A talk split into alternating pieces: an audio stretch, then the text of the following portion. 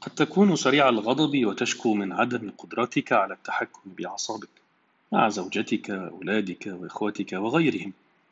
اعتدت أن تسمع لا تغضب؟ وهي وصية النبي صلى الله عليه وسلم لكنك تقول لا أستطيع. أفقد السيطرة. طيب.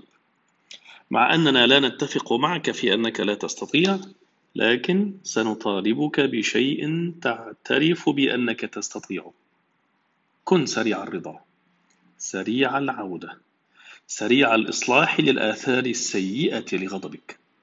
إن كان غضبك فلتة في لحظة انفعال فما الذي يمنعك من العودة سريعا؟ إلا إذا كان الكبر.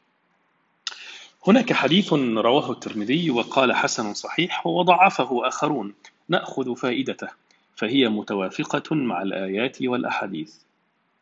قسم النبي صلى الله عليه وسلم في هذا الحديث الناس إلى ثلاثة منازل. أولا البطيء الغضب سريع الفيء. والفيء أي الرجعة أو التراجع عن الغضب. وصفه الحديث بخيرهم. ثانيا سريع الغضب سريع الفيء. قال فيه الحديث فتلك بتلك. ثالثا وأخيرا سريع الغضب بطيء الفيء. وصفه الحديث بشرهم أي شر بني آدم. فاحرص أن تكون بطيء الغضب لا تغضب إلا بصعوبة.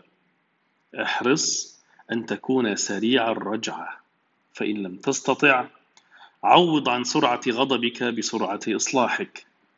قل آسف أنا أخطأت. ضم أمك أخاك زوجتك ابنك وقبلهم دون مقدمات على سبيل المصالحة أو المسامحة أو الاعتذار.